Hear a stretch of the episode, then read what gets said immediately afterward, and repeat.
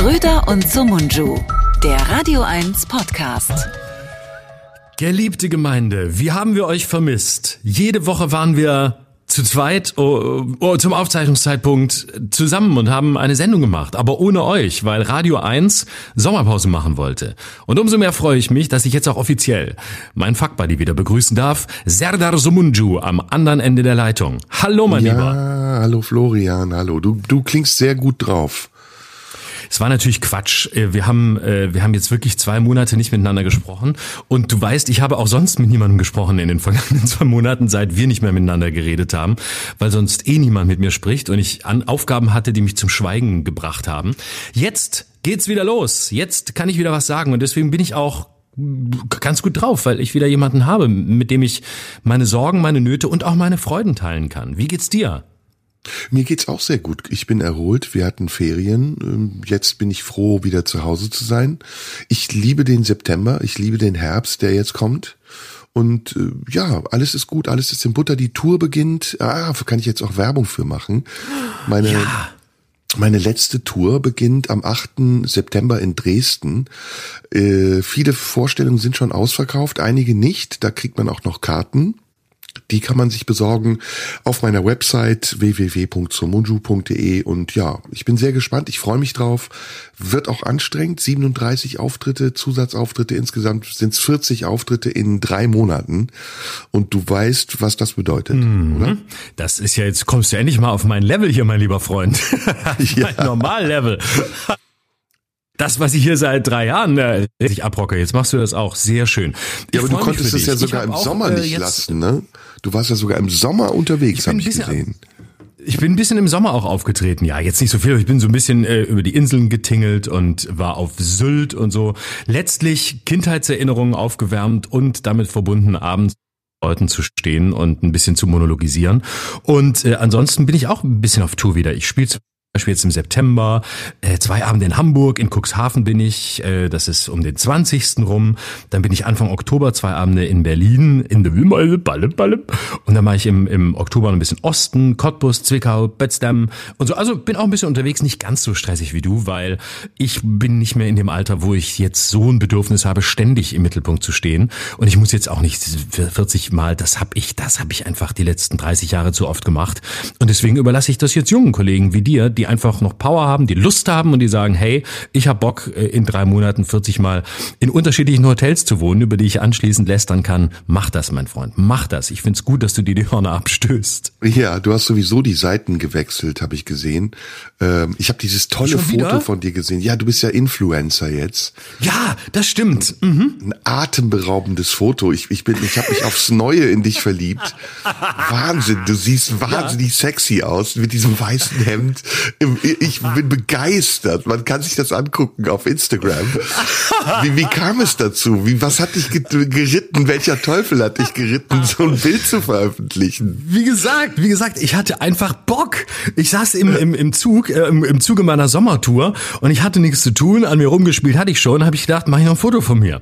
Und dann habe ich mich wie immer ins Bordrestaurant des ICE gesetzt und äh, habe gedacht, hm, ich habe irgendwie eine Sonnenbrille dabei. Die habe ich mich schon mal mit Sonnenbrille selber selber in der Kamera angeguckt, was man so macht als vereinsamter Soziopath. ähm, habe ich dann einfach gedacht, jetzt guckst du mal, oh, sieht eigentlich gar nicht schlecht aus hier mit einer Sonnenbrille. Machst du mal ein Foto davon und so. Ich dachte, auch mit dem Hemd eigentlich auch nicht schlecht. Und ich, ich habe das eigentlich in ironischer Absicht gemacht, weil ich es lustig fand und habe mich selbst dann fotografiert und dachte, sieht eigentlich gar nicht so schlecht aus. Und dann habe ich fünf, sechs Selfies damit gemacht mit der Sonnenbrille und ich, ich muss dazu sagen, es saßen auch Leute um mich rum im Bordrestaurant, die haben mich schon angeguckt, als würden sie gleich fragen, wo, wo denn mein Pfleger bleibt. Und ähm, dann habe ich gedacht, ach, gar nicht so schlecht. Und dann habe ich dann irgendwie diesen Text da in die Captions geschrieben und habe eben gesagt, ja, es wird jetzt höchste Zeit für mich, ich will eine neue Karriere machen als Mode-Influencer und so. Na, wie findet ihr es? Kommentiert es mir rein in die Kommentare und sagt mir, was ihr davon haltet. Und dann habe ich das gepostet und dann hat das wirklich tatsächlich recht viele Likes gegeben. Aber ja, ich glaube, und die, die Kommentare, die waren ja super. Ja, ja, ja, ja. Und ich war selbst überrascht, wie viele Leute das ernst genommen haben, weil ich eigentlich dachte, mit dem, was ich da unten drunter geschrieben habe unter den Post, habe ich eigentlich klar gemacht, dass es eine Spaßaktion ist und dass es pure Ironie ist und dass es eigentlich eine Ironisierung des Mediums Instagram ist. Aber wir alle wissen, Ironie funktioniert nicht auf Instagram. Alles, was irgendwie halbwegs nach, danach aussieht, als wolle es gut aussehen, wird ernst genommen. So auch das. Aber schön. Ich habe jetzt viele lukrative Angebote und werde jetzt einen neuen Weg einschlagen, habe ich für mich beschlossen. Also so ein, so ein Parallelweg. Zweitweg, Zweitverwertung meiner selbst. Du gehörst ja zu den Männern, die im Alter immer hübscher werden. Ähm, ja, Moment, du so. bezeichnest mich schon als alt? ja, also sagen wir mal, dein zunehmendes ja. Alter, das steht dir sehr gut. Auch so ein bisschen das Ruffe, dass du mal ein bisschen Bartstoppeln stehen lässt. Also ich, ich war begeistert. Ich war wirklich begeistert, muss ich sagen. Schön, das freut mich. Ähm, ja. Könnt ihr angucken auf Ins Instagram, wo auch sonst. Und äh, findest du, ich sollte die Serie fortsetzen? Vielleicht auch im Winter mit, mit äh, Schneeanzug und Schneebrille oder ist das nicht so? Was würdest du mir Unbedingt. jetzt empfehlen als, als mein Berater? Ja, ich finde das toll. Also ich mag das sehr. Äh, ich kenne ja diese Seite von dir und ähm, mhm. ich finde, die Leute haben verdient, das auch zu kennen. Deswegen ja. mach das unbedingt weiter. Also geh mehr den sexy Weg. Das ist mhm, auf jeden mhm. Fall dein Weg. Ich unterstütze ja, ne? dich dabei. Habe ja. ich, hab ich auch das Gefühl, ne? Habe ich auch das Gefühl. Auch in, in, in Ermangelung äh, geistiger Qualitäten sollte ich vielleicht nee. einfach mehr auf meinen Körper setzen. Doch, doch, komm, lass uns ehrlich sein. Doch, doch. Ich finde es auch gut. Ich habe da auch Lust drauf. Einfach mehr so äußerlich und nicht immer, ach, weißt du, ich finde nach ja, 30 Jahren einfach, irgendwas, einfach 30 Jahren Zeug an die Leute hinreden und irgendwie über, über Politik reden. Es ist auch mal Zeit, die Klappe zu halten und Fotos ja, zu machen. Und du musst auch das Schnösel-Image ich jetzt mal loswerden. Das ist, äh, du, zeig dich einfach mal von der unbekannteren Seite mhm. und auch gerne auch mal wirklich von der unbekannteren Seite. Und ich glaube, du wirst damit viele neue Fans gewinnen bei, bei Mann und mhm. Frau, womit, womit wir beim Thema wären. Ich wollte nämlich mit dir heute über etwas sprechen, wie immer. Ähm, und ich mhm. werf das direkt ich mal muss in die noch Runde. eine Beratungsfrage stellen. Ich muss noch, ja, ich, ich muss noch eine Beratungsfrage natürlich. stellen, bevor du darfst sofort anfangen. Und zwar habe ich habe ich einen, ich habe Ende der Woche habe ich äh, einen Interviewtermin, ähm, äh, wo ich hin muss. Und ähm, dort hat man mir ähm, gesagt, ich ähm, solle bitte mich äh, als James Bond fotografieren lassen und ich solle einen schwarzen Anzug, äh, ein weißes Hemd mitbringen und eine Fliege und dazu eine Badehose anziehen. Und zwar äh, passt es ein bisschen zu dem Thema des Interviews. Worum es da genau geht, erzähle ich ein bisschen später, wenn es erscheint. So, jetzt pass auf, jetzt frage ich dich als meinen Berater. Würdest du das machen oder würdest du das nicht machen, jetzt an meiner Stelle? Oh, ich glaube, ich würde es nicht machen. Ich bereue ja Warum? schon sehr, dass ich mal die Hose runtergelassen habe bei einem unserer Tippi-Auftritte. ja, weil sowas immer übrig bleibt und weil der Moment, in dem man es macht, sich anders anfühlt als der Moment, in dem man es sieht.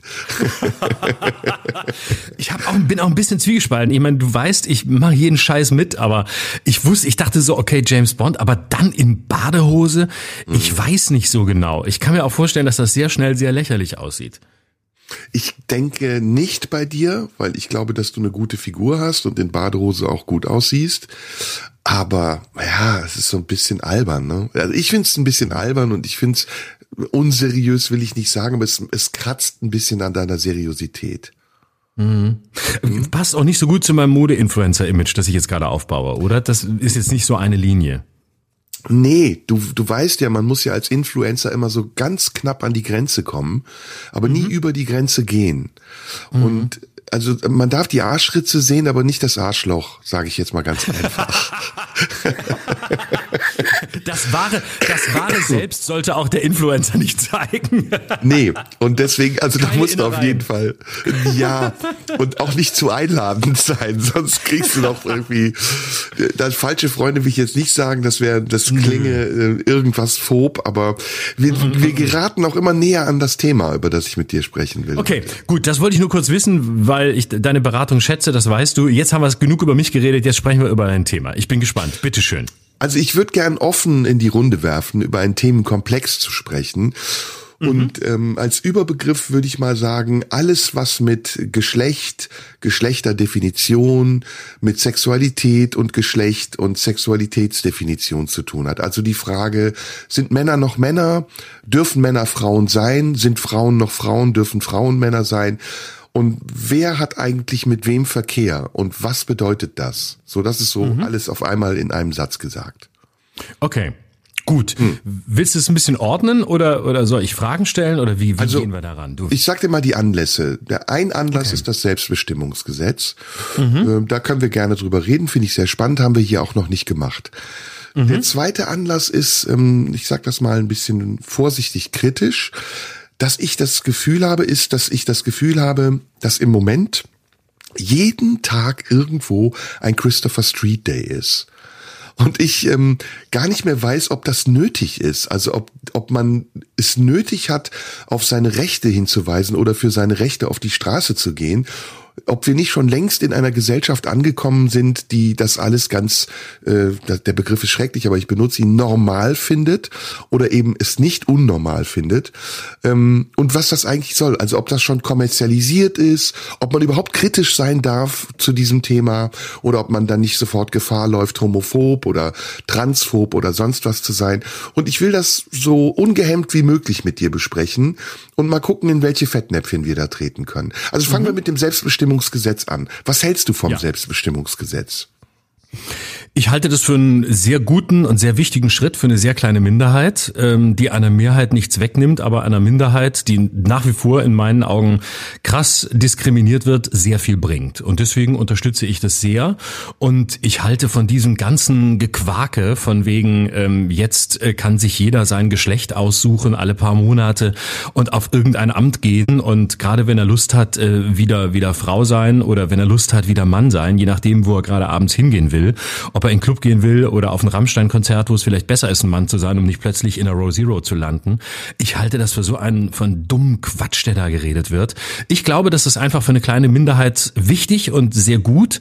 Für eine Minderheit, die ganz abgesehen davon auch überhaupt kein Interesse dran hat, dass ähm, sie jede Woche ihr Geschlecht wechseln kann, sondern für eine Minderheit, für die, für die das ein riesiger Prozess ist, für die das eine psychische Qual bedeutet, ähm, all diese Wege zu gehen, die festzustellen, dass sie sich nicht heimisch fühlen im eigenen Körper. Ähm, es waren Qualen auf dem Weg dahin, ein anderes Geschlecht zu werden, mehrere psychiatrische Gutachten, man musste Fragen beantworten, die wirklich diskriminierend waren. Und zwar für jeden, der diese Frage gestellt bekommt. Also sich im Zuge eines psychiatrischen Gutachtens fragen zu lassen, mit wem man schläft oder wie oft man masturbiert, äh, das ist einfach ein Unding. Und das alles ändert dieses Geschlecht, äh, dieses Gesetz. Und ähm, deswegen stehe ich dem sehr, sehr positiv gegenüber und kann die ganze Aufregung drumherum nicht verstehen und finde vieles wirklich sehr dumpf und sehr populistisch äh, und halte das für, ja, verstehe nicht, warum man sich da so aufregen kann. Wie siehst du das? Hm, ich sehe es nicht ganz so wie du. Ich sehe es ein bisschen gemischter und ich versuche dabei aber differenziert zu bleiben. Du bist auch mhm. differenziert, das meinte ich damit nicht. Ich finde eher die Reaktion auf dieses Thema der Allgemeinheit ist undifferenziert. Und da gebe ich dir recht, mhm. dass äh, so viele also dass sehr viele Stimmen sprechen, die eigentlich eher mit der eigenen Angst beschäftigt sind, als mit der mit der Situation dieser Menschen. Also es ist sehr projiziert auf das eigene Denken und das eigene Empfinden ja. und es ist sehr wenig reflektiert über das Denken und ja. Empfinden dieser Menschen. Ähm, genau, also, das ist der Punkt. Ja, das ist auch das, was, aber da kommen wir später drauf. Das ist auch tatsächlich das, was mich so sehr irritiert und worüber ich da gerne auch nachher mit dir sprechen würde. Aber jetzt erstmal. Ja. Also zunächst mal, ich habe geguckt, 0,33 bis 0,7 äh, Prozent der Bevölkerung sind Transsexuelle. Ähm, und das Durchschnittsalter beim Geschlechtsrollenwechsel liegt bei 38 Jahren. Also wir reden hier über eine verhältnismäßig kleine Gruppe, kleinen Anteil in der Bevölkerung, der sich nicht mit dem vorgegebenen Geschlecht identifiziert, sondern mit einem anderen und äh, eine, eine Operation oder welche Behandlung auch immer an sich vornimmt, um das Geschlecht zu wechseln. Es gibt übrigens auch die Retransition, also das Zurückwechseln in das alte Geschlecht. Auch das ist eine verschwindend geringe Prozentzahl, aber es gibt sie von Menschen, die eben ähm, es bereuen, das Geschlecht gewechselt zu haben, weil sie irgendwann merken, nee, das war doch nicht das Richtige. Also darüber sprechen wir jetzt. Die mhm. Frage, die ich mir stelle, ist, braucht es ein Gesetz dafür und was regelt dieses Gesetz und welche ähm, Fallstricke hat es und welche Möglichkeiten des Missbrauchs eröffnet dieses Gesetz? Und da gehen wir dann schon ins Detail und dann kommen wir zu den Argumenten der Gegner, die sagen, wenn man ähm, einmal im Jahr oder wann auch immer in welchen äh, wiederkehrenden Abständen sein Geschlecht wechseln kann, und zwar nur ähm, per Eintrag und nicht per Operation oder sonst was, dann besteht die Möglichkeit, dass man das missbraucht, indem man zum Beispiel, und das finde ich ist das banalste Argument überhaupt, sich Zugang verschafft zu irgendwelchen Facilitäten, die nur für Frauen gedacht sind. Oh, ähm, ja, das ja, ist ja. sehr kompliziert und ich glaube, niemand, der einen leichten Weg sucht, ähm, Frauen anzubaggern, lässt dafür sein Geschlecht ändern oder eintragen, sondern der macht das, glaube ich, auf andere Art und Weise. Absolut, ja.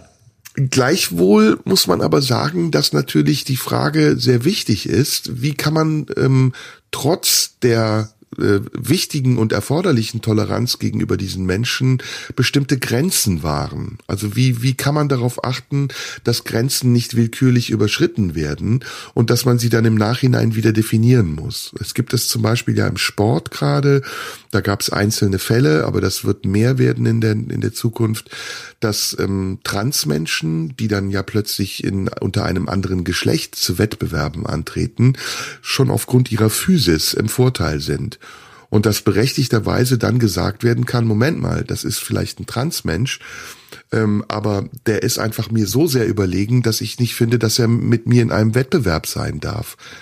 Ich finde, das ist ein legitimes Argument und es braucht darauf auch eine äh, richtige Antwort. Keine, die ähm, emotional gesteuert ist oder gesteuert wird durch irgendwelche Vorbehalte gegenüber Menschen, die trans sind, sondern eine Antwort, die gerecht ist und der Situation und dieser veränderten Wahrnehmung dieser Situation, die wir im Augenblick haben, auch gerecht wird. Naja, und das finde ich sehr, sehr kompliziert. Und ich finde auch die Frage übrigens äh, sehr kompliziert, ab wann man Menschen gestatten soll, ihr Geschlecht anders zu definieren. Da gibt's ja auch viele Diskussionen. Äh, kann man das bei Schulkindern machen? Muss die Erziehung schon im Kindergarten, in der Kita anfangen? Oder muss es da auch einen gesetzlichen Schutz geben, der sagt, erst ab einem gewissen Alter dürfen Jugendliche, dürfen pubertierende oder heranwachsende Menschen entscheiden, zu welchem Geschlecht sie wirklich gehören wollen. Und ich muss ganz ehrlich sagen, ich habe da eine diffuse Meinung, also ich habe keine wirklich feste Meinung. Ich bin dabei, sie mir zu bilden. Aber mein Gefühl sagt mir, dass man sehr vorsichtig sein muss, weil natürlich auch neben diesen Menschen, die ich eben prozentual aufgezählt habe, auch viele andere Menschen hinzukommen, die nennen wir sie mal Trittbrettfahrer sind oder die so ein bisschen auch beeinflusst werden durch die Dynamik, die mittlerweile ja auf bestimmten Plattformen im Internet entsteht, wie zum Beispiel auf TikTok. Ich weiß nicht, ob du das verfolgst oder ob du das weißt. Mhm. Da gibt's ja eine recht große Community von, von Transmenschen. Und es ist ein regelrechter, na, nennen wir es jetzt nicht Hype, aber es ist ein regelrechter Trend, dass eben besonders junge Menschen sich ähm, androgyn oder eben anders oder zweigeschlechtlich oder wie geschlechtlich ausgeben und daraus eben auch etwas entsteht, was, ich habe eben über die Retransition gesprochen, schwer wieder rückgängig zu machen ist. Also alles in allem bin ich da sehr unschlüssig und deswegen wollte ich mit dir auch darüber sprechen ja. und vielleicht ein bisschen Ordnung da reinbringen. Also interessant finde ich den Punkt mit dem, mit dem Sport. Ähm, damit habe ich mich noch gar nicht auseinandergesetzt. Äh, das ist interessant, weil äh, das natürlich, äh, sage ich mal, ohne sehr viel Ahnung davon zu haben, eine Möglichkeit ist, dass ähm, da vielleicht unterschiedliche äh, Körperkräfte äh, aufeinandertreffen, die ansonsten durch Mann und Frau einfach äh, im Sport getrennt sind und ja da auch sinnvoll getrennt sind. Deswegen klammere ich das mal als interessanten Punkt der Einschränkung aus und will da gar nicht so viel dazu sagen sagen, weil ich glaube, einfach zu wenig Ahnung davon zu haben. Nehme es einfach mal an. Ich sehe es ein bisschen anders als du bei dem Aspekt, ähm, den du zuletzt angesprochen hast, ähm, dass es ein Trend ist. Das glaube ich nicht. Das halte ich für, ein, für eine Fehleinschätzung. Und ähm, das halte ich auch für ein gefährliches Gleis, auf das man sich damit begeben kann. Das ist ja auch diese Alice Schwarzer Position. Transsein ist in Mode. Das stimmt, glaube ich, nicht. Also du hast die Zahlen eben genannt. Es ist unter ein Prozent der Bevölkerung. Ich glaube, es ist ohnehin eine Minderheit, die überhaupt daran denkt, ein anderes Geschlecht anzunehmen und sich in ein anderes Geschlecht wirklich äh, zu verwandeln, sich operieren zu lassen, den ganzen Prozess zu machen. Das ist und bleibt in meinen Augen eine Minderheit. Ganz egal, wie viel wir darüber reden, wie laut wir darüber reden und äh, wie androgyn äh, Frauen oder Männer sich auf, auf TikTok zeigen. Das ist nochmal was anderes anders, da komme ich gleich nochmal drauf. Aber dieses Gerede von einer Mode oder einem Trend, ähm, das finde ich deshalb schon schwierig, weil äh, die Tatsache immer noch die ist, dass Menschen, die queer sind, die trans sind, übrigens auch Leute, die schwul sind, um die es gerade ein bisschen weniger geht, noch immer einer so massiven Diskriminierung ausgesetzt sind, dass wir überhaupt nicht von einem Trend reden können. Wenn wir von einem Trend reden, dann glaube ich, können wir eher von einem reaktionären Trend reden, nämlich von sehr krassen Versuchen, diese Menschen äh, auszuschließen, fernzuhalten, halten, möglichst nicht mit ihnen äh, an einem Tisch sitzen zu müssen, sie irgendwie als die irren Paradiesvögel darzustellen. Da sehe ich den viel gefährlicheren Trend. Und ähm, dass junge Leute sich davon beeinflussen lassen und sagen, oh, jetzt habe ich aber Bock, auch ein anderes Geschlecht zu werden. Nee, ich glaube, das wird dabei bleiben, wie wir das alle kennen, nämlich, dass man sich so manchmal irgendwie überlegt, ach, ich wäre mal gern für einen Tag eine Frau oder ein Mann oder aus meiner Perspektive jetzt eine Frau. Ich würde mal gern erleben, wie das ist, wie man sich so fühlt, wie man oder würde, wenn ich jetzt äh, keine Ahnung, wenn ich, wenn es eine, wenn es eine Fee gäbe, die vorbeikäme und mich fragen würde, was sind deine größten Wünsche? Ich glaube, dass unter den fünf Wünschen wäre, mal einen Tag als Frau zu verbringen, weil ich auch gerne wüsste, wie, wie man sich in diesem Geschlecht fühlt, was in einem vorgeht, was man, wie das ist, seine Tage zu haben, wie das ist, Sex zu haben. Das würde ich alles gerne erfahren. Aber ich bin weit davon entfernt, äh, mir zu überlegen, ob ich ein anderes Geschlecht annehmen möchte. Ähm, was das Alter angeht, das kann man ja festlegen. Also man kann ab dem 14. Lebensjahr ähm, mit gewissen Einschränkungen selbstbestimmt Sex haben. Äh, man kann mit 16 Jahren ähm, auch oder mit 16, 17 Jahren, auch wenn man nicht volljährig ist, Sex mit Leuten haben, die volljährig sind oder älter sind. Also da wird man Regelungen finden und da wird man Möglichkeiten finden, ähm, da ein, ein Alter festzulegen. Aber ähm, ich glaube, dass das, was du auf TikTok beobachtest, eigentlich etwas sehr Schönes ist. Also Moden wandeln sich, auch Körpermoden, auch auch äh, äh Art und Weisen, sich als Geschlecht darzustellen. Wir hatten Phasen, da hatte kein Mann einen Bart. Jetzt ist es wieder sehr stark so, dass sogar Leute wie ich einen Bart haben, die sich bei Instagram fotografieren. Und heute laufen Männer mit Vollbärten rum, äh, wie zum Beispiel Jan Fleischhauer, bei dem man denkt, warum hat er jetzt auch einen Bart? Also das sind Moden. Und dann siehst du jetzt auf TikTok im Moment eine, eine, eine Tendenz dazu, dass es ähm, eine, eine Androgynisierung der Geschlechter gibt. Und ich persönlich muss mittlerweile sagen, ich finde das total gut. Also ich bin ein, ein Freund dieser Fluidisierung der Geschlechter. Ich, mir macht das keine Angst, mir macht das keine Sorge. Ich stehe dabei und sage, mich betrifft es nicht. Ich definiere und empfinde mich als Mann. Punkt. Dabei bleibt es auch. Aber ich sehe mit großem Genuss und großer Freude, wie die Geschlechtergrenzen einschmelzen und jeder für sich definieren kann, ob er als Mann ähm, sich eher weiblicher definiert oder sie sich als, ob man sich als Frau weiblicher definiert, ob man sich gar nicht als beides definiert.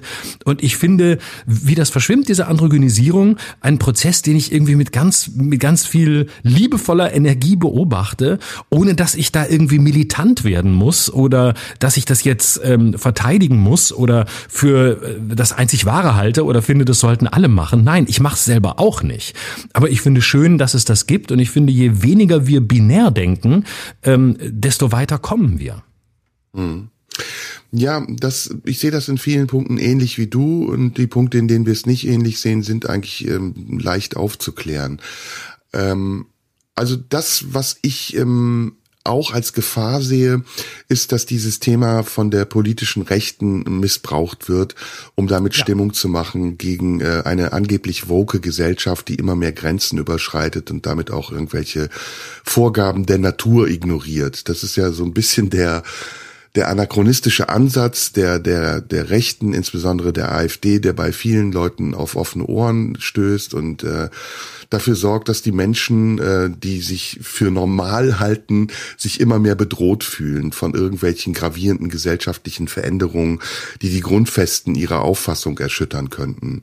Ähm, es gibt dazu ein ganz interessantes Interview, das ich dir vielleicht empfehlen kann. Das ist, ähm, es gibt einen Kinder- und Jugendpsychiater, Roma heißt der, Romer, der mit, der mit dem Fokus gesprochen hat darüber und der beschreibt das ganz gut. Er sagt, das ist eigentlich eine ähnliche Entwicklung wie die ähm, Akzeptanz gegenüber Homosexualität in den 70er oder in den 80er Jahren wo es auch unvorstellbar war, dass sich Kinder mit 13, 14 outen als homosexuell in der ja. Schule und was heute ganz anders geworden ist, wo Jugendliche ein ganz anderes Bewusstsein auch für ihre eigene Identität und sexuelle Identität gewonnen haben.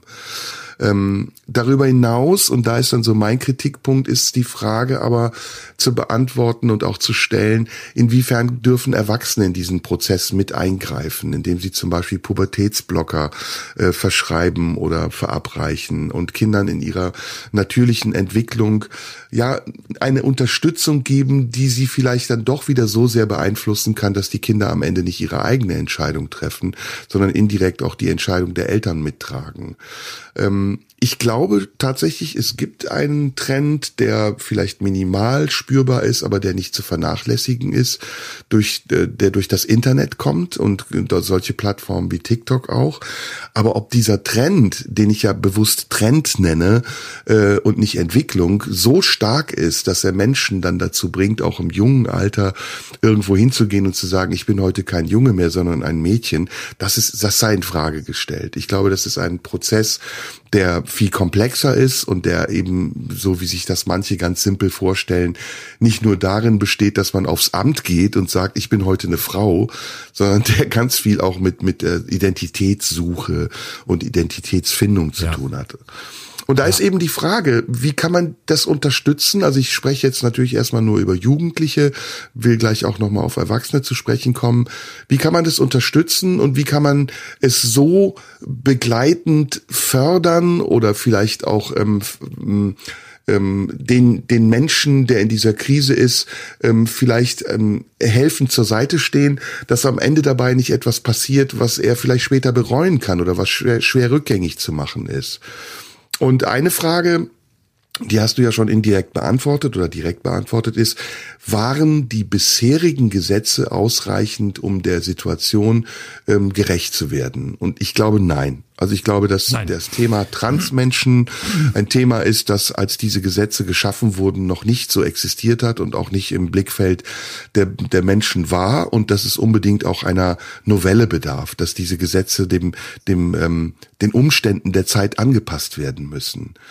Aber eine andere Frage ist, kann man das dadurch machen, dass man jetzt ähm, so wie es ja im Selbstbestimmungsgesetz, wenn ich das richtig verstanden habe, auch ist, ähm, Möglichkeiten gibt, die auch missbraucht werden können oder die vielleicht von Menschen in Anspruch genommen werden können, die unschlüssig oder nicht ganz klar sind oder vielleicht es auch erstmal nur ausprobieren wollen. Und ist das dann nicht ein zu gravierender Schritt, den man schwer nur rückgängig machen kann? Ich frage das offen, ne? Also ich sage jetzt nicht meine, meine Meinung, sondern ich versuche irgendwie einfach mal offen rumzudenken.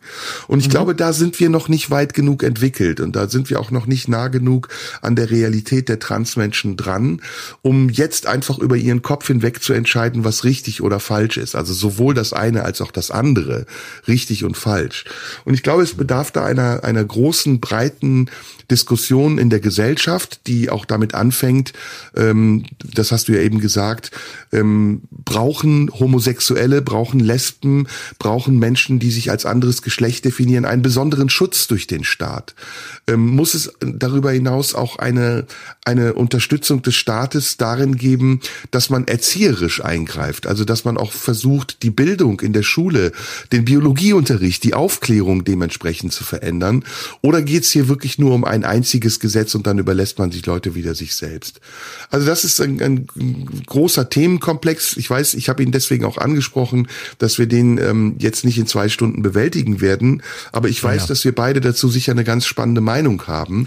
Und vergiss nicht den zweiten Teil der Frage, auf den ich auch noch zu sprechen kommen will. Mhm. Und vielleicht verbinde ich diese beiden Themen gerade mal mit der Frage, gibt es nicht auch irgendwie ein, ja, eine Kommerzialisierung dieses ganzen Themas. Wenn du dir zum Beispiel die Werbung anguckst, die das ja aufgreift, dass mittlerweile in jeder zweiten Werbung ähm, ein lesbisches, ein schwules Pärchen zu sehen ist, dass bei einer Kaugummi-Werbung äh, Frauen sich küssen oder wie auch immer, dass eben auch ein ganz anderer Bereich unserer Gesellschaft dieses Thema für sich entdeckt hat und sagt, hey, queer zu sein, eine queere Fahne aus dem Fenster zu hängen, queere Wochen zu veranstalten, wenn man Baumarkt ist, das ist jetzt der neueste Hype und deswegen schwingen wir uns mit auf den Zug, wissen aber nicht, worum es eigentlich wirklich geht. Also welche Rechte wir da eigentlich wirklich in Schutz nehmen wollen. Bräuchten wir da nicht viel mehr Substanz, um das glaubwürdig tun zu können? Mhm. Ja, ich würde mal gerne einen Schritt zurückgehen. Was ich dabei auffällig finde, ist ähm, der Move von vielen Leuten, die eher reaktionär sind oder eben eher ähm, konservativ im Sinne, wie es sich die AfD versteht, nämlich rechts oder rechtsextrem. Gerade aus diesen Kreisen kommt ja so eine so eine Attitüde: Ja, das ist wieder die Natur, das ist uns nicht erlaubt, äh, das äh, wollte Gott nicht oder was auch immer. Aber der der entscheidende Punkt, der sich damit verbindet, ist ja folgender: Was dieses gesamte Lager macht und das geht erstaunlich und gefährlich weit in ehemals liberale Lager oder liberale Stimmen über, ist zu sagen, erstens, es ist wieder die Natur, zweitens, äh, na ja, aber wenn dann am Ende ähm, es beispielsweise äh, Transfrauen gibt, also frühere Männer, die dann in Frauensaunen auftauchen, das Beispiel, was du genannt hattest, dann wird ja damit suggeriert, es gibt in Zukunft zwei Sorten von Frauen. Es gibt echte natürliche Frauen qua Geburt und es gibt Transfrauen, also zukünftige Frauen, die vorher Männer waren, die also per se natürlich irgendetwas von ihrer Männlichkeit mitbringen werden und sei es die körperliche Kraft, die Statur, was auch immer. Und damit wird im Grunde ein Kampf aufgemacht, echte Frauen gegen unechte Frauen. Und die unechten Frauen werden nach wie vor nicht als Frauen anerkannt, obwohl sie es am Ende des Prozesses sind und sich auch so fühlen. Und es wird diesen Frauen unterstellt, dass sie dann eine Gefahr sind für die natürlichen echten Frauen. Das führt wieder dazu, dass man in einem ja, in einem biologistischen Determinismus bleibt, nämlich echte Frauen, falsche Frauen und die echten Frauen, unsere Frauen, die guten Frauen, die es schon immer waren, die werden dann anschließend durch die Falschen gefährdet. Was man aber auf einer Metaebene damit macht, ist eigentlich Frauen gegen Frauen auszuspielen. Das heißt, die Verteidigung der biologisch geborenen Frau wird eigentlich zu einer Diskriminierung dieser Frau, weil sie zum Opfer der neuen Frauen gemacht wird. Das heißt, sie ist nicht selbstbestimmt, sondern sie ist ab sofort als noch immer mehrheitliche Frau zu schützen. Und damit ist es Frauendiskriminierung. Das heißt, Männer, die ein Interesse daran haben, sich für Frauenrechte sowieso nicht stark zu machen, was sie beispielsweise in der AfD sind, nutzen die ganze Debatte, um letztlich Frauen zu diskriminieren. Also auch die, die sie eigentlich vorgeben zu verteidigen, nämlich die, die von Anfang an Frauen waren. Und das sind alles, das sind alles so Schützengräben, die, die mir sehr suspekt sind und wo ich den Eindruck habe, es geht überhaupt nicht darum, äh, sich Gedanken zu machen, äh, wer möchte welche Rechte haben und wer soll sie haben und unter welchen Bedingungen, sondern es geht am Ende darum, ähm, letztlich äh, die Hälfte der Gesellschaft klein zu halten und, um es jetzt mal selber ein bisschen populistisch zu formulieren, zurück an den Herd zu bringen, weil die Außenwelt für sie sowieso zu gefährlich ist. Vor allem durch andere Frauen, die jetzt dazukommen. Und ich empfinde das als ganz verlogene Debatte und deswegen ähm, verstehe ich auch nicht so richtig, warum das so viele Leute aufregt. Oder ich gehe einen Schritt zurück. Regt es eigentlich so viele Leute auf? Und du hast ja vorhin den zweiten Aspekt angesprochen, wenn ich es richtig in Erinnerung habe, der Aspekt nämlich, warum beschäftigt das die Leute, warum macht das vielen Leuten so viel Angst? Und ich würde dazu zwei Fragen stellen. Die erste Frage ist die Frage, inwieweit beschäftigt es eigentlich die Menschen? Inwieweit beschäftigt es eigentlich die Mehrheit der Leute? Also auch beispielsweise, dass in der Werbung Menschen unterschiedliche Hautfarben sind, dass dort Lesben und Schwule sind und sich küssen müssen. Ähm, man kann darüber natürlich lange debattieren. Das eine ist, okay, wir zeigen, weil es offensichtlich nötig ist, auch Menschen gleichen Geschlechts, die sich küssen. Schlimm genug, dass wir das überhaupt in der Werbung müssen. Schlimm genug, dass es nicht längst so selbstverständlich ist, dass wir das, dass wir das gar nicht mehr zeigen müssen. Ich fürchte allerdings, dass es noch immer nicht selbstverständlich genug ist und dass es deshalb leider, leider immer noch wichtig ist zu zeigen, das gehört zur Normalität und dass sich deswegen eben viele befürchten, das über den Weg der Werbung zu tun. Ob das dann am Ende gut oder nicht ist, können wir gerne drüber diskutieren. Ich, ich, ich weiß es nicht. Ich neige dazu, es gut zu finden, weil ich glaube, dass es eine Selbstverständlichkeit nur bekommen kann, wenn man zunächst ähm, es deutlicher zeigt, als wir alle glauben oder als wir vielleicht beide glauben, dass es zu zeigen ist. Aber für ein Stück des Wegs braucht es vielleicht diese Verdeutlichung, auch in der Werbung und auch in der scheinbaren Überpräsenz, einfach um es so normal werden zu lassen, dass wirklich keiner mehr drüber redet oder keiner mehr fragt, wer küsst sich da eigentlich? Ähm, so, ich, ich glaube, dass es diesen Schritt braucht. Aber ähm, dass wir das, dass es nötig ist, glaube ich schon. Und ähm, dass, ob es damit eine Kommerzialisierung ist, ja, natürlich kann man die Debatte führen, ob da nicht irgendwelche obskuren Firmen sich draufsetzen und sich jetzt äh, sozusagen äh, queer queer washen, sozusagen queer washing, schönes Wort, queer washing. Also mhm. jetzt jetzt auch sich den den Anstrich der Toleranz und der Offenheit geben, die aber bislang überhaupt nicht aufgefallen sind in die Richtung und auch keinen Grund haben, so zu tun, als ob. Das kann alles sein. Aber was ich sagen möchte ist, ich glaube, der Schritt ist nötig. So, und jetzt kommen wir zur nächsten Frage und das führt, glaube ich, zu deinem Aspekt. Wie groß ist eigentlich die Angst davor? Wie groß ist das Thema wirklich? Und ich möchte mal die These in den Raum werfen, dass sich sicher viele Leute damit beschäftigen und das irgendwie mitkriegen. Aber ich würde sagen, die Emotionalisierung in diesem Thema ist überhaupt nicht so groß, wie wir sie häufig machen oder wie wir häufig glauben, dass sie ist. Ich glaube, dass das ein, ein Nischenthema ist, das in den Medien sehr prominent ist. Aber ich glaube nicht, dass der Großteil der Menschen zu Hause sitzt, die Zeitung liest oder Fernsehen guckt und sagt, scheiße, schon wieder geht's ums Trans-Thema. Ich glaube, dass es interessierte Kreise sind, die das draus machen wollen. Ich glaube, dass die Mehrheit der Leute das verfolgt, sieht, aber eher so an sich vorbeiziehen sieht und relativ emotionslos beobachtet. Es sind bestimmte Gruppen, vor allem Konservative, die sich da so massiv drüber aufregen und eine relativ kleine Gruppe, die sich davon bedroht fühlt. Der Rest nimmt es wahr, aber ich glaube nicht, dass das die großen, zu den ganz großen Themen und Sorgen der Leute gehört. Oder schätzt du das anders ein? Ja, ich schätze das anders ein. Ich glaube das auch nicht, dass es eine Minderheit ist, die, die so denkt, sondern ich glaube, das ist eine große Mehrheit, die so denkt. Mm, aber ich würde das gerne nochmal anders aufrollen und versuchen trotzdem auf deine Fragen zu antworten. Äh, ich glaube, es geht eigentlich äh, in der gesamten Geschichte der Menschheit ähm, schon um, um Rollenbilder. Also es geht halt schon immer geht's um Rollenbilder. Was ist die Rolle der Frau? Was ist die Rolle des Mannes? Wie definiert sich eine Frau? Wie definiert sich ein Mann?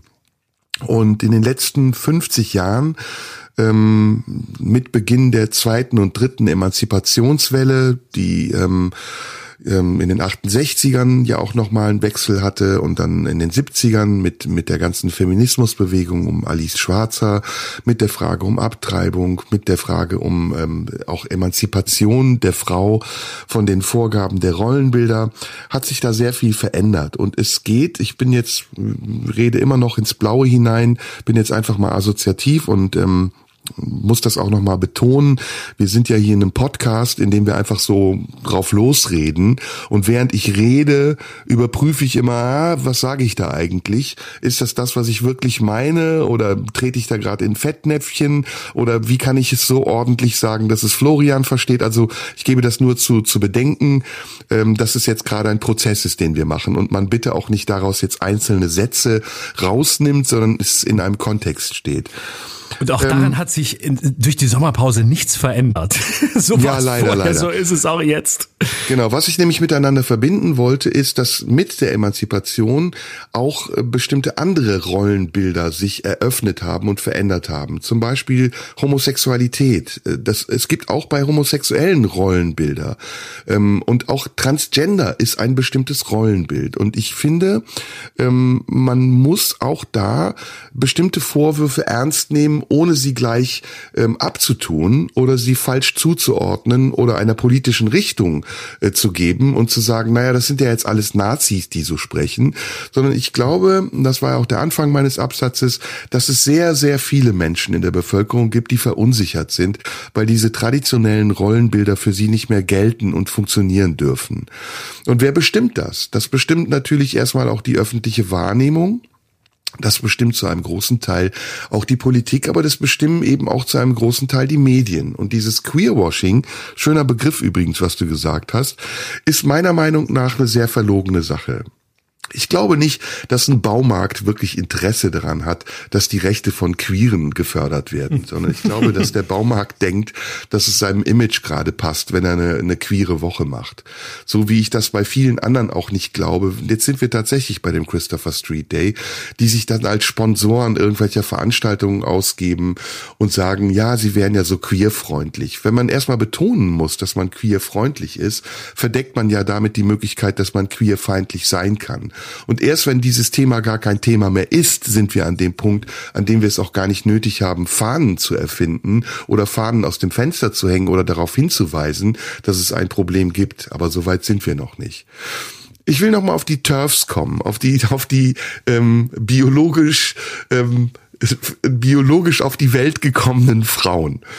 Die machen ja einen Vorwurf, der ähm, interessant ist. Die sagen, äh, Geschlecht ist nicht beliebig. Man kann nicht einfach von heute auf morgen sagen, ich bin jetzt eine Frau und damit auch das Frausein entwerten, so als wäre es eine Möglichkeit, die man sich aus dem Regal pickt und ähm, das darin sehen, dass man sich einen Rock anzieht, sich schminkt und plötzlich mit einer hohen Stimme tuntig redet, sondern Frau sein bedeutet eben viel mehr. Frau sein bedeutet eine weibliche Identität zu haben.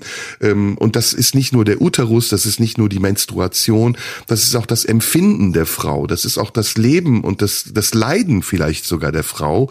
Und die Perspektive der Frau, die eben tatsächlich anders ist als die Perspektive eines Mannes, der dann irgendwann zur Frau wird und sich vorstellt, wie es ist, Frau zu sein oder denkt, er sei eine Frau, aber nicht wirklich weiß, ob er eine Frau ist oder wie es ist, eine Frau zu sein.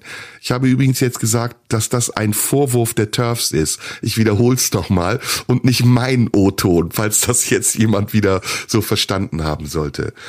Ich finde diesen Vorwurf ähm, zum Teil berechtigt weil ich glaube, es bleiben Unterschiede übrig. Und Transmenschen sind eben Transmenschen und nicht geborene Frauen, sondern sie sind Männer, die dann irgendwann Frauen geworden sind und dann auch Frauen sein dürfen und Frauen sein sollen.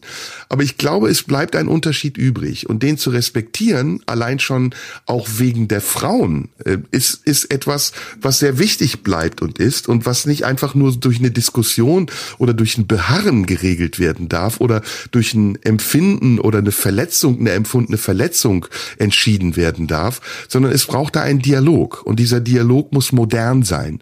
Der muss zeitgemäß sein. Vielleicht geht's auch gar nicht darum, dass man sich entscheidet für ein Geschlecht. Vielleicht geht's am Ende auch darum, dass man gar nicht mehr definiert, was ein Geschlecht ist. Und dass ein, ein Transmann nicht unbedingt eine Frau werden muss, sondern ein Transmann bleiben darf oder eine Transfrau. Und dass es dafür eine eigene Kategorie gibt und eine eigene Ordnung und ein eigenes Leben und eine eigene Perspektive. Aber im Augenblick sind wir noch viel zu sehr damit beschäftigt, etwas zu, zu ähm, umzuformen und es einer Form anzupassen, die wir für richtig halten. Und wie gesagt, ja. solange das so ist, ähm, sind wir am, am Anfang einer Diskussion und nicht am Ende. Mhm. Aber dann lass uns doch noch mal auf das Thema Angst kommen. Also diese ja.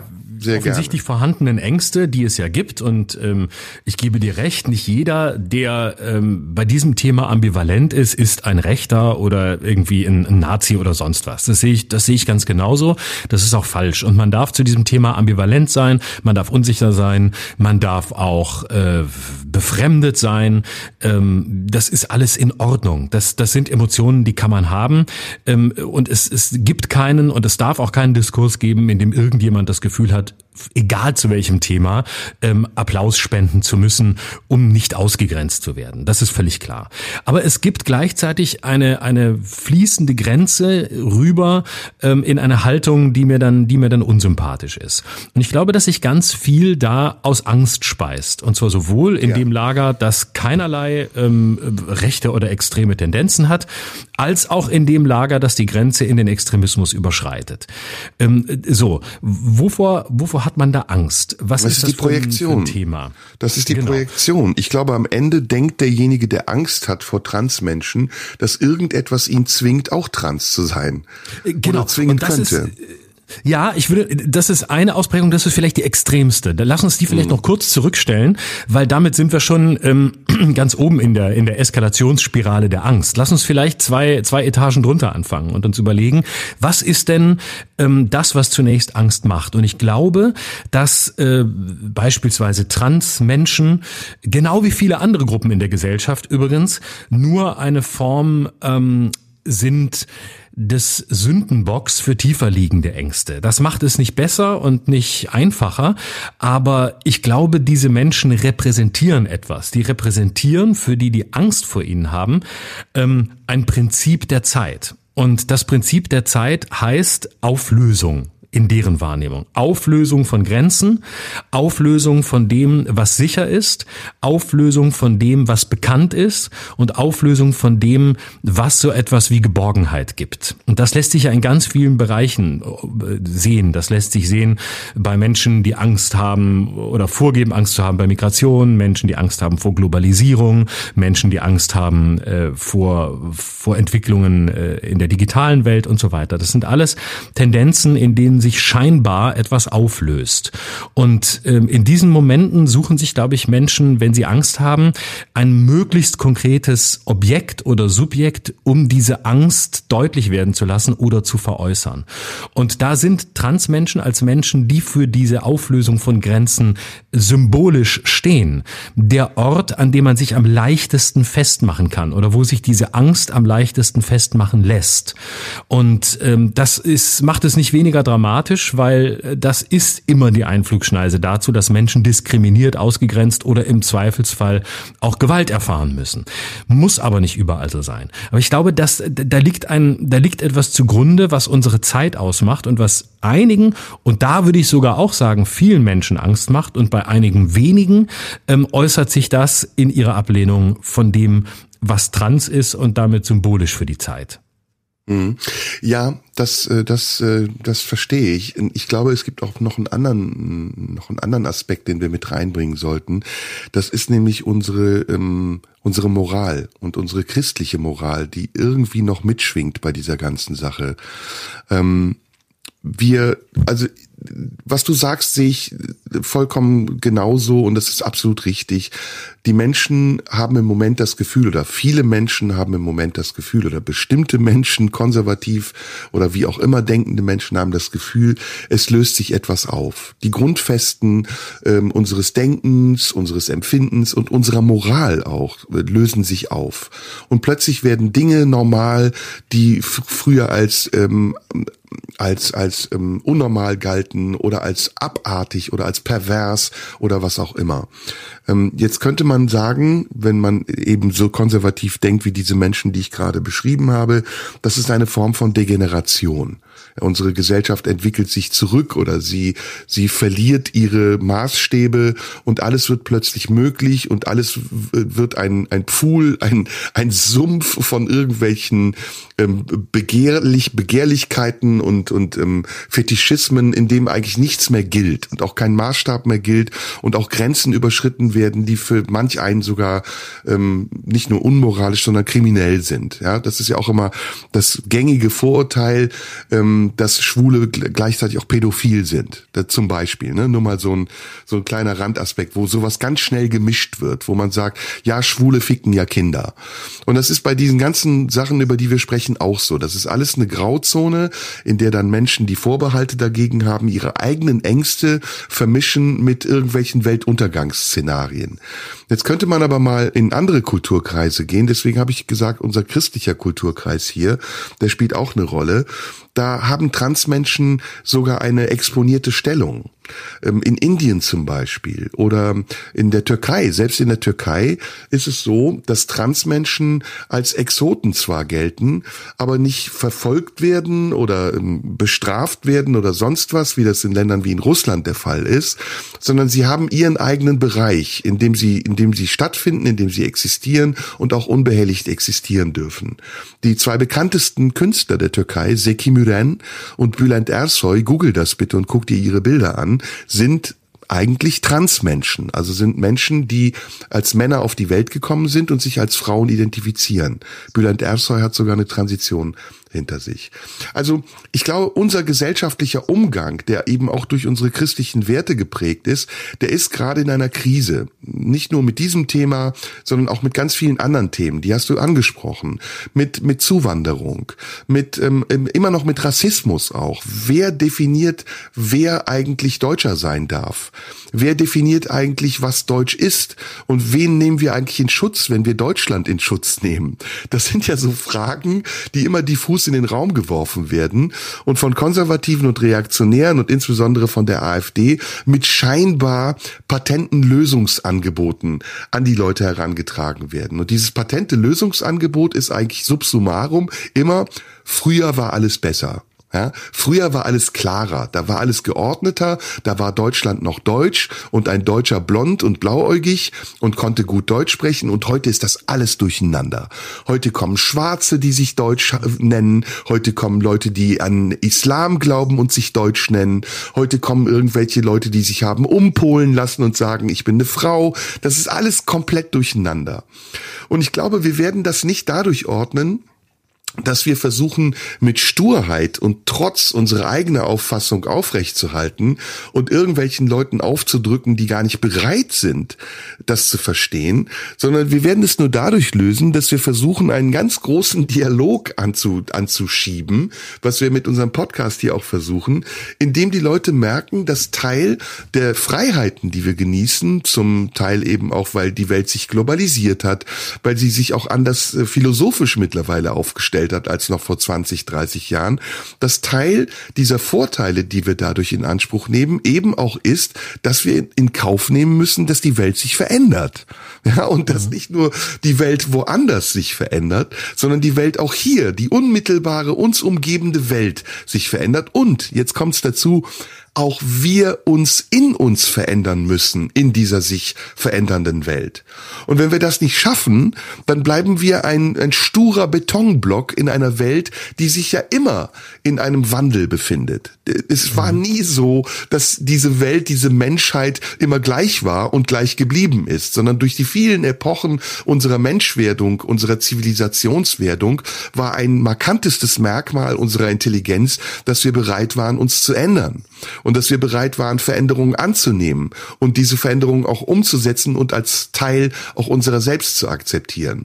Und an so einem mhm. Punkt sind wir, glaube ich, gerade, bedingt durch die politischen Veränderungen, durch den Zusammenbruch der Blöcke Ost und West, durch die Kollision unterschiedlicher Auffassungen von ähm, politischen Systemen wie Kapitalismus und Sozialismus, aber auch eben, weil neue Dinge hinzugekommen sind, wie die Globalisierung, die angefacht wird durch das Internet, die multipliziert multipliziert wird durch die zahlreichen Kanäle, die wir mittlerweile haben, um uns zu verbinden und auch andere Leben wahrzunehmen.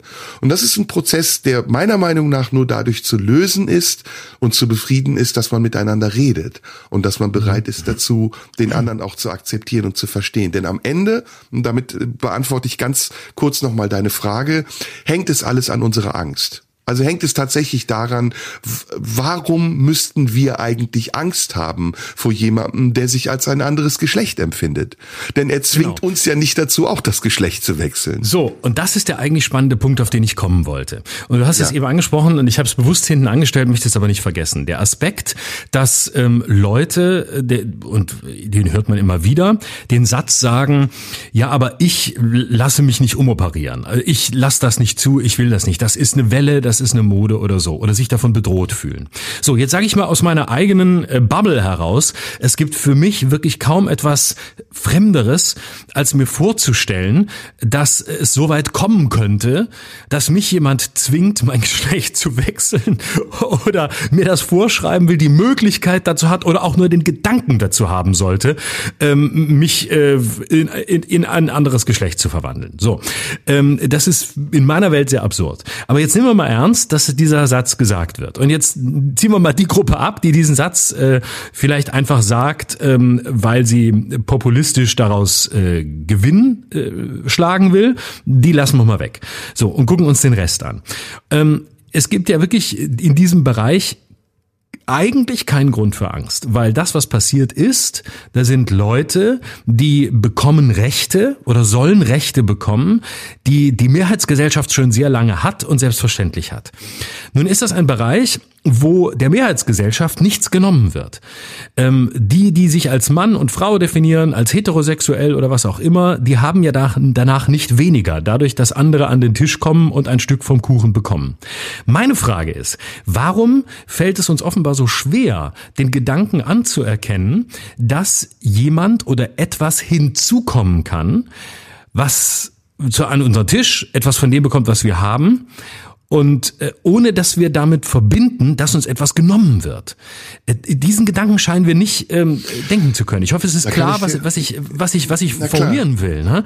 Also es scheint immer zu sein. Äh, also du darfst sofort eine Sekunde noch. Es ist immer ein die oder wir. Wenn die dazukommen, dann haben wir nicht mehr. Doch, doch, du hast ja weiter. Daran soll sich der, niemand will dir etwas nehmen als weißer heterosexueller Mann, egal welchen Alters, der einfach nur Mann sein will, Bier saufen will, Fußball gucken will und äh, zu Hause ein, ein, ein Familienleben mit zwei Kindern oder wie auch immer haben will. Also die ganz klassische Vorstellung. Niemand wird dir das nehmen. Im Gegenteil, du wirst weiter sehr, sehr, sehr viele Rechte haben, die andere nicht haben. Auch andere Heterosexuelle schon nicht, die beispielsweise nicht ähm, verheiratet sind und zwei Kinder haben. Also mhm. So, woher kommt das, dass wir diesen Gedanken nicht denken können? Toll, dass andere die gleichen Rechte haben wie ich, mir wird ja nichts genommen. Das ist das, was ich eigentlich sagen wollte. Das ist ein Versuch, sich zu orientieren und ich kann das von mir selbst äh, berichten.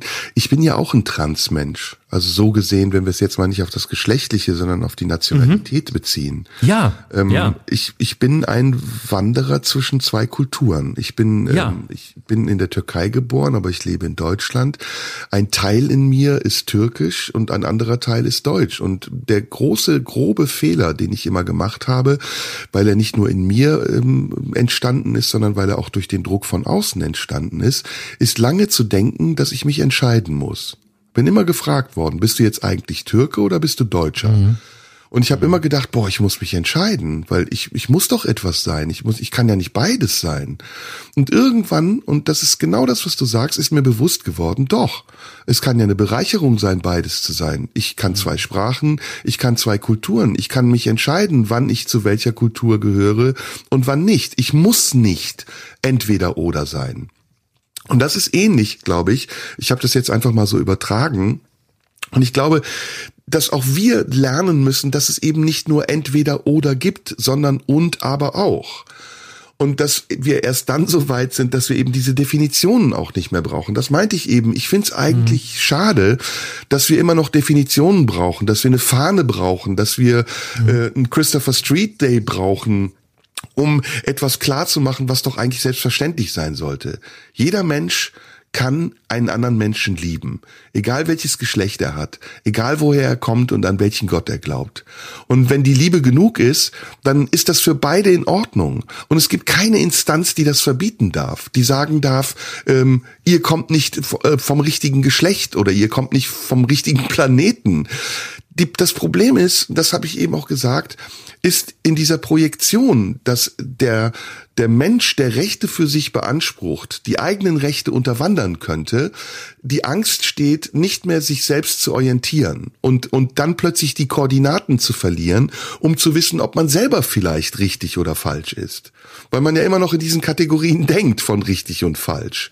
Hm. Und erst wenn das nicht mehr da wäre, also wenn ich mich so in Anführungsstrichen gefeit fühlen würde oder so fest in mir wäre, wie du das eben beschrieben hast, auch ich kann mir nicht vorstellen, eine Geschlechtsumwandlung zu machen, dann ist es mir auch egal, wer wann wie als was sich definiert, wenn das für ihn das Richtige ist. Anderes Thema ist, nur das noch schnell als Anhang, sind Kinder. Also da würde ich gerne doch einen Unterschied machen, weil ich glaube, dass die Entscheidung, die wir als Erwachsene treffen können, aufgrund unseres Alters, unserer Lebenserfahrung und der abgeschlossenen Entwicklung, die wir gemacht haben, eine andere ist als die Entscheidung, die ein Kind trifft, welches vielleicht diese Entwicklung noch nicht gemacht hat. Klar, natürlich. Aber ich glaube, das ist ein ganz äh, entscheidender Punkt und deswegen bin ich so dankbar, dass du das auch aus deiner eigenen Biografie heraus erzählst und erklärst, weil, weil das auch für mich nochmal ein, ein anderer Zugang zu dem Thema ist. Ähm, aber, aber meine These ist, und da frage ich dich, ob du zustimmst als jemand, der es erlebt. Meine These ist, dass wir da schon in den vergangenen Jahren einen, einen Backlash erleben, der, der gewaltig ist. Also ich hatte den Eindruck, dass wir gefühlt, aber jetzt ist es sehr gefühlt.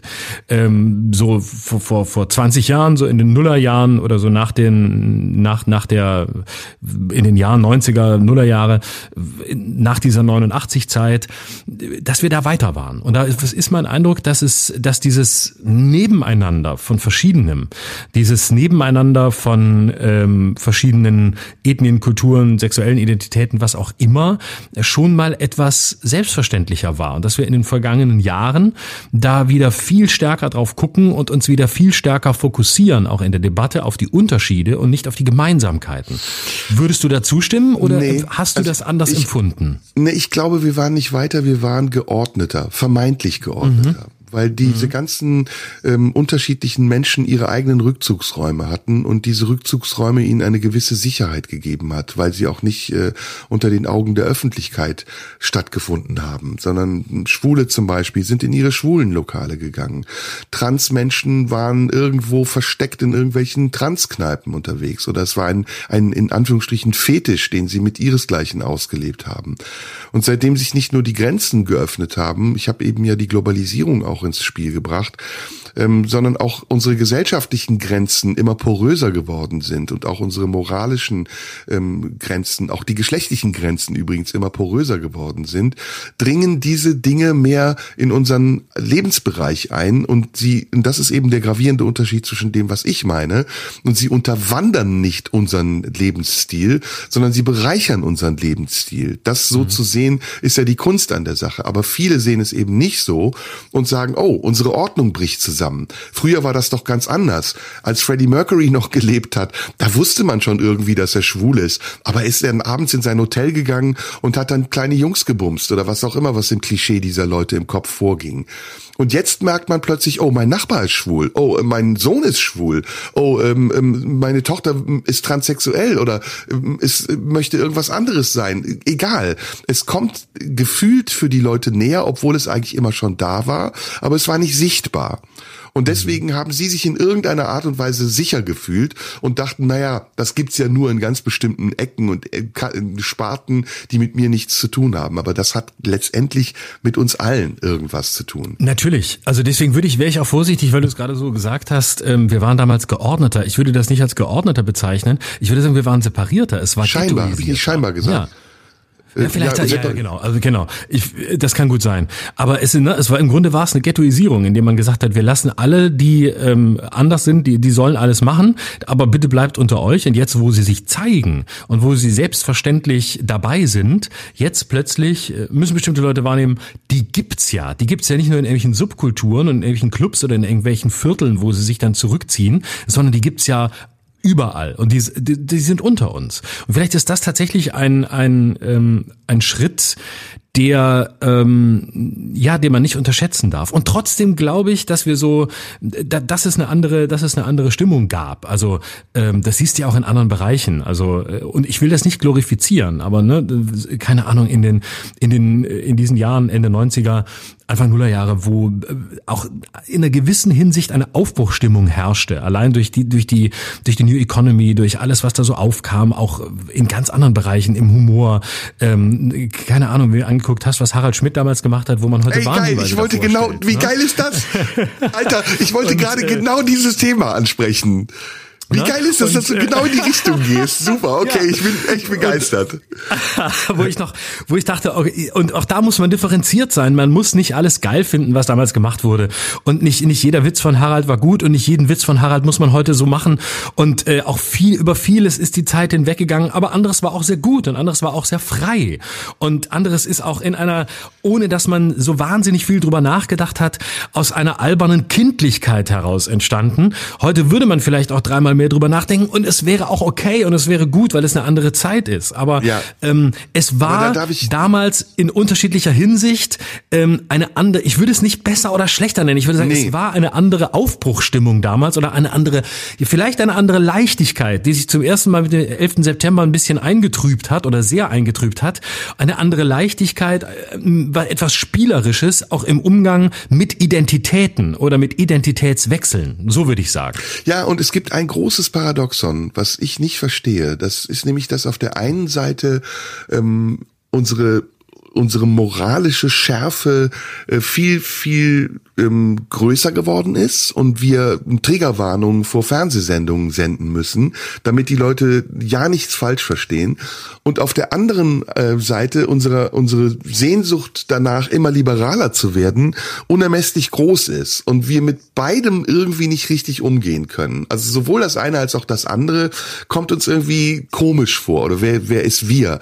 Also kommt einigen Menschen komisch vor, die, über die wir jetzt gerade gesprochen, die Angst davor haben, von so etwas unterwandert zu werden. Aber auch diejenigen übrigens, die Angst davor haben, von so etwas verletzt zu werden. Also da, da tun die sich im Grunde genommen nichts. Ich, ich wollte unbedingt mit dir nämlich auch über den WDR sprechen ähm, und mhm. über diese Triggerwarnung. Da sind wir jetzt irgendwie ganz natürlich gelandet, was ich ganz ja. toll finde. Ja, ja, ähm, ja, ja. Hast du Programme, war nämlich eine Frage, die ich dir stellen wollte, vor denen du heute eine Triggerwarnung senden würdest? Äh, nein, das habe ich nicht. Ähm, ich kann mich nicht erinnern. Also, was ich sagen kann ist, ich habe wirklich viel, ich habe wirklich viel ähm, äh, Zeug erzählt, ähm, wo ich sagen würde, im Nachhinein bin ich echt nicht stolz drauf. Aber ich stehe zu jedem Wort, das ich gesagt habe. Aber vieles von dem, was ich gemacht würde, würde ich heute anders einordnen. Aber es gibt in meiner Erinnerung nichts, wo ich sagen würde, da muss eine Triggerwarnung davor. Nein. Wie ist es bei dir? Also ähm, allein schon unsere erste Podcast-Folge, da könnten wir jetzt lange drüber sprechen, wäre ein Anlass, darüber nachzudenken. Ne, ich glaube nein, weil du hast eben was Wunderschönes gesagt. Ähm, ich empfinde das genauso. Früher waren wir so unbefangen und so frei und wir haben gedacht, ey, man kann alles sagen, das werden die Leute schon richtig verstehen, weil sie wissen ja, wofür wir stehen. Das ist nicht mehr so. Und wenn du gerade so aus dem Kontext herausgezogene Ausschnitte, die ihr heute anguckst, dann dann denke ich bei jedem zweiten Satz, den ich sage, boah, Alter, was hast du da gesagt? Da würdest du heute Kopf und Kragen riskieren. Ähm, und nicht nur, nicht nur das, was ich in der Aussage vertrete, sondern auch wie ich es sage. Ja, die, mhm. der, der, der Tonfall, die Wortwahl, das ist nicht mehr möglich. Und es ist auch okay. Also ich habe lange damit gehadert und ich war auch einer derjenigen, die gesagt haben, wenn man die Kunst so einschränkt, dann wird sie irgendwann, kann sie nicht mehr atmen, dann wird sie so ängstlich, dass sie eine angepasste Kunst ist ich glaube, Kunst muss sich auch immer anpassen. Ich glaube, es gibt keine Kunst, die nicht organisch ist und die die einfach nur starr reproduziert, was über Jahre hinweg gut gelaufen ist. Das, das war in den Epochen so, das war als Bilder gemalt wurden von, von keine Ahnung, ähm, in, im Impressionismus zum Beispiel, die voller Andeutung waren, wo Frauen, Georges Braque zum Beispiel hat ein Bild gemalt, ich weiß nicht, ob du das kennst, wo Frauen in Röcken am Ufer stehen und äh, Affen auf der Hand tragen. Kennst du das? Nee, kenne ich nicht und wo halt eben auch die Sprache des Symbolismus sehr wichtig war. Affen mhm. stehen für Lust, für Triebhaftigkeit. Und das waren eigentlich Prostituierte. Und das hat man mhm. eben so verkleidet. Man, man konnte es nicht anders aussagen, als eben in diesem, in diesem Zeitgeist es ausgedrückt werden konnte, ohne damit Leuten vor den Kopf zu stoßen. Also mhm. die Kunst brauchte immer auch Anpassung und Verwandlung. Aber natürlich ist die Frage, ob die Kunst Angst braucht und ob sie, mhm. ob sie eingeschüchtert werden darf von Leuten, die stellvertretend auftreten Angst haben. Ich glaube gar nicht so sehr, dass es um eine Anpassung der Kunst ging, sondern es ging, glaube ich, immer darum, dass die Kunst, und da muss ich nach der Sommerpause einmal Adorno zitieren, mein lieber Freund, dass die Kunst immer das war, was Adorno nannte, die ihrer selbst unbewusste Geschichtsschreibung der eigenen Epoche. Das heißt, sie reflektiert die ganze Zeit das, was die eigene Welt ist und wie sie ist. Und wenn sich die Welt ändert, ändert sich die Kunst, weil sie das reflektiert. Und wenn sie sich nicht mehr auf das bezieht, was die Welt ausmacht, dann äh, wäre sie ja auch keine Kunst mehr, dann wäre sie im luftleeren Raum. Ähm, und egal wie abstrakt und scheinbar weit entfernt sie diese Welt reflektiert, ähm, ist ja immer äh, ein, ein, ein Spiegel dessen oder ein Zerspiegel oder wie auch immer. So, und äh, deswegen glaube ich gar nicht so sehr, sie muss sich anpassen. Ich glaube, dass sie, ähm, dass sie, dass sie immer mit dieser Zeit geht. Und die Frage ist dann, wie geht sie mit den Herausforderungen dieser Zeit um? Und wenn, wenn sie für sich diagnostiziert oder wenn ein Künstler für sich diagnostiziert, dass die Zeit enger wird, dass die Regeln enger werden, werden, dass die Möglichkeiten enger werden, dann ist ja die Frage, wie reflektiert dieser Künstler oder die Kunst die Tatsache, dass man diese Enge spürt oder diese Enge spürbar wird. Wird sie auch im Werk spürbar? Äußert sie sich? Wird sie genauso eng? Wird sie unfrei? Macht sie keinen Spaß mehr? Oder reflektiert sie diese Enge auf bewegliche, auf tanzende, auf spielende Art und Weise, indem sie sie ähm, äh, ironisiert oder bricht oder, oder was auch immer? Aber dein Punkt ist ganz wichtig. Hat die Kunst Angst? Und da würde ich zum Beispiel sagen, da würde ich bei dieser WDR-Geschichte sagen, das ist kein, kein Ausweis an Angst. Da wäre ich zurückhaltend, weil was sie tun ist, zu sagen, mit dieser sogenannten Triggerwarnung, die ja eigentlich gar keine ist, ähm, denn eine Triggerwarnung heißt ja, Achtung, wir sagen hier Dinge und das könnte ganz furchtbar verletzend sein oder dieses oder jenes, wo es sicher Orte gibt, wo das auch angemessen ist. Aber was die tun ist, wir zeigen ein historisches Dokument, das in dieser Zeit zu Hause ist. Und heute gelten vielleicht andere Regeln, damals galten diese. Und das würde ich aus einem Grund verteidigen, weil damit ähm, eigentlich auch ein Selbstbewusstsein einhergeht, nämlich das Selbstbewusstsein, ja, wir haben das gemacht und genauso zeigen wir das auch. Und für die, die sich daran stören können, zeigen wir denen, dass wir uns nicht klein machen lassen, dass wir nichts rausschneiden, dass wir es wiederholen und nicht sagen, das müssen wir in den Giftschrank im Archiv packen, das war ja ganz schlimm, das war eine Vergangenheit, das können wir heute keinem mehr zumuten. Und du weißt, auch das ist heute manchmal ein gangbarer Weg, dass selbst Künstler sagen, ähm, mein Werk von damals würde ich heute nie mehr tun, ich würde es nie mehr aufführen, ich verbiete, dass es nochmal gezeigt wird, es muss in den Giftschrank wandern.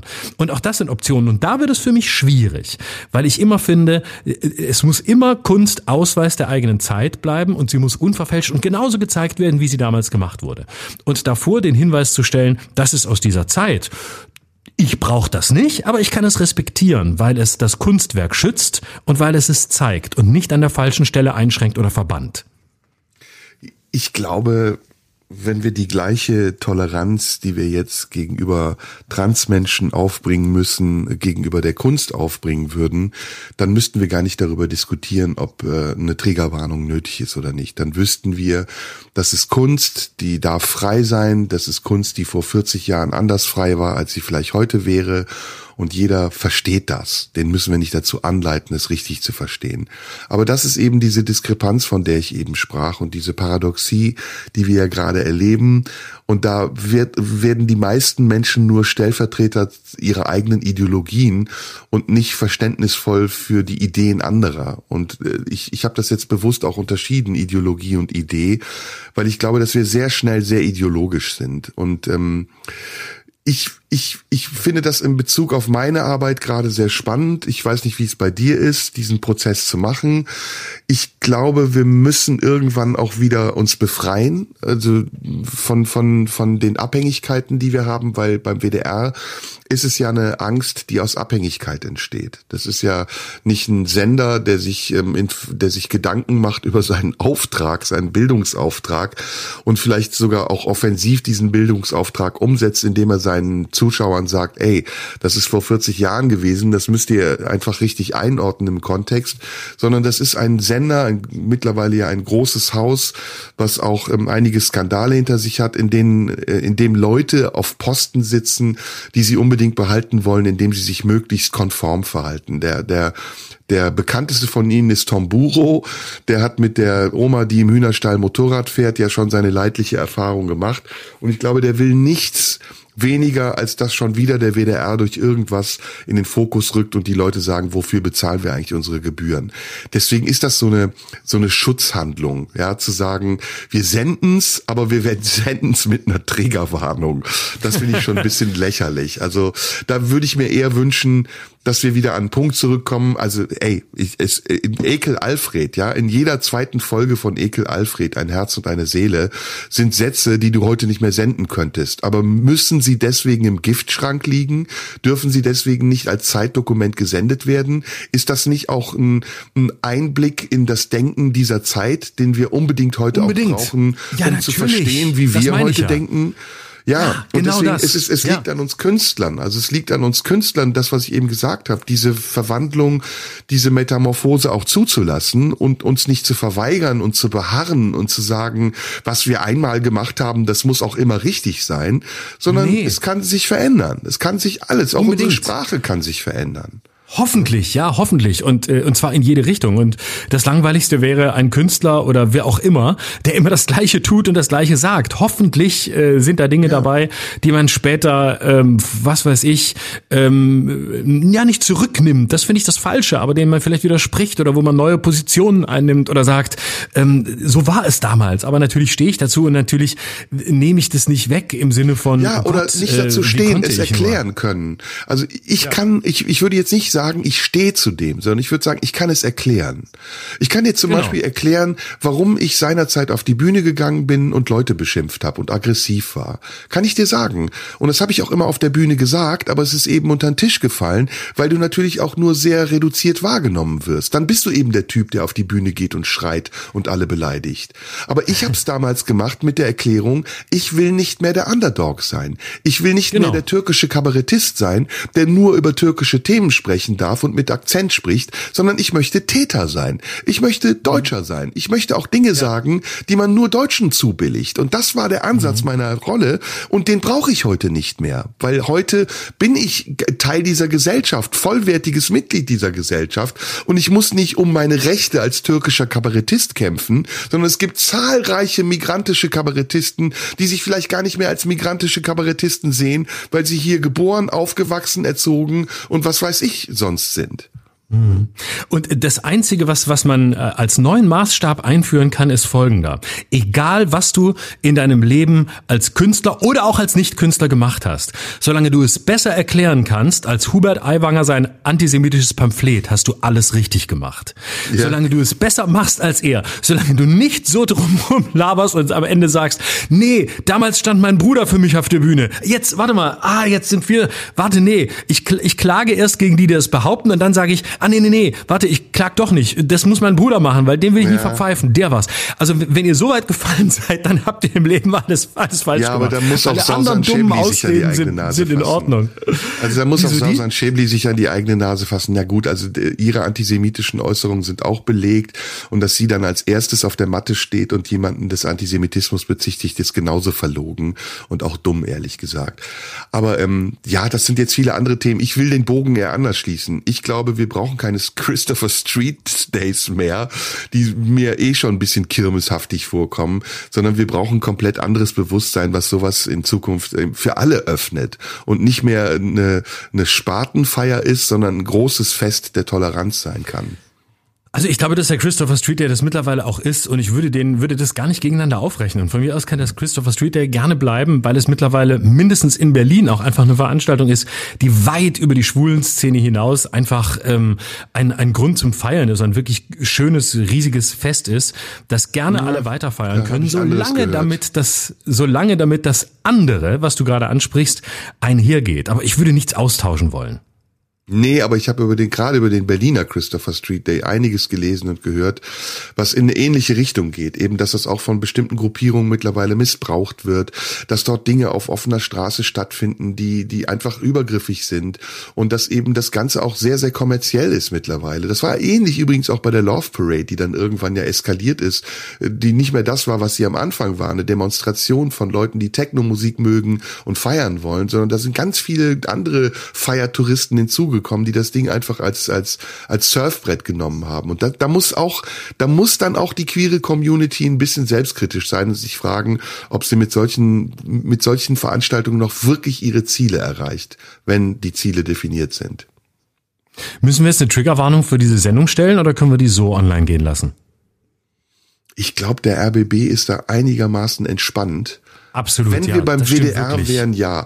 Ja, der RBB ist, glaube ich, mittlerweile der entspannteste Sender in der ARD. Ja. Auch weil er alles hinter sich eigentlich hat. Ne? Noch, Arbeitet eigentlich noch jemand außer unserem Redakteur Bent oder ist das alles mittlerweile KI und man behauptet nur noch, dass da, dass da Marion Brasch und Volker Wiebrecht sitzen?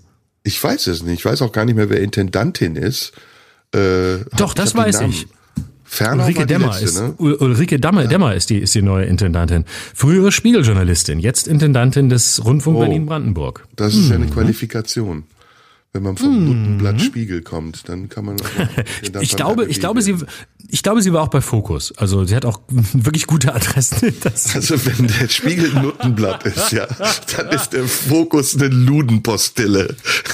ah, ich sage Giovanni Di Lorenzo vor Intendant des RBB. Das wäre mein Wunsch. Also ja, wer wäre denn unser Wunschintendant? Für mich übrigens immer noch der Intendant der Herzen ist Robert Skopin. Mhm, Absolut. Ich hätte gerne eine Doppelspitze aus Robert Skopin und Giovanni Di Lorenzo. Ich habe uns im Sommer an meiner Giovanni Di Lorenzo Parodie gearbeitet. Darf ich dir die vormachen zum Schluss? Ich habe eine neue Parodie. Ja, Natürlich. Ich jetzt ein bisschen, bisschen weggegangen von Karl Lauterbach. Äh, habe ich jetzt sehr lange gemacht. Äh, und jetzt habe ich gedacht, muss wieder was Neues machen. Schaffe ich mir einen ganz jungen drauf, womit ich auch die junge Zielgruppe erobern kann bei Instagram. Ja, ja. Und jetzt, pass auf. Ähm, Serda, ich habe sehr viel gelesen und festgestellt, dass in deiner Biografie, und das finde ich wirklich spannend auch, wirklich die tiefe, die tiefe Verzweiflung deutlich wird, die man sonst nur kennt, wenn man 20 Jahre Chefredakteur der Zeit war. Und was mich interessiert, und ich glaube, Judith würde das auch gerne wissen, kann es aber nicht so schön formulieren wie ich. Was genau geht in dir vor? Wenn du deinen Bart als Ausdruck deines Lebens siehst? Das finde ich eine spannende Frage. Also sehr, sehr gut. Ich würde sagen, eine glatte zwei. Äh, Einziger Kritikpunkt. Mm. Was fehlt? Was fehlt? Was fehlt? Nee, es fehlt nicht. Es ist ein Tick zu viel hamburgischer Akzent drin. Ja? Okay, Ja. okay. Oh, da muss noch arbeiten. Ja. Ich weiß nicht, der wer dir da so mit rein in Hamburg. Ja, aber da ist dir jemand mit reingerutscht. War es Udo Lindenberg? Irgendwer war da noch mit drin. Spinnst du, bist du wahnsinnig, so von einer Nummer. Also deine genialste Nummer neben Karl Lauterbach ist immer noch der Typ auf der ähm, in St. Pauli, der der Türsteher Ah. in Hamburg. Den haben wir auch lange nicht gemacht. Der ist, der. ge- Ich habe das neulich noch mal gehört. Ich habe mir in die Hose gepisst vor Lachen. Ja, wirklich? Richtig geil. Weißt du, weißt du, hier, hier bei, den Mädels hier in der Herbertstraße, Bruder, ist so geile Dinge, du. Wie Frischfleisch, äh, nicht mehr aus. Du, weißt du, aus Russland kriegen wir kein Frischfleisch mehr. Die haben keinen Bock mehr. Die schicken keine mehr vorbei. Da kommt nichts mehr rein. Ich meine, wir haben Sanktionen, aber die können doch trotzdem können wir die rausholen da. ne? Aber geht nicht. Es ist ein bisschen schwieriger geworden. Wenn du den sprichst, sehe ich diesen Typen. Das ist wirklich Hammer. Ich sehe den vor Sehr mir schön. stehen, so leicht dicklich. Also es ist perfekt, perfekt. Nicht nur leicht. Damit haben wir die Saison wieder eröffnet. Mensch, schön. Ne, kauft Tickets für unsere Vorstellung live. Wir, wir leben Ja. Mhm. davon, wir lieben das. Und ja, nächsten Montag sehen wir uns hier wieder, ne? Oder hören uns. Wieder. Wunderbar. Ich freue mich. Hab eine schöne Woche. Ja, du auch. Tschüss, Florian. Tschüss. Das war Schröder und Sumunju. Der Radio 1 Podcast. Nachschub gibt's in einer Woche.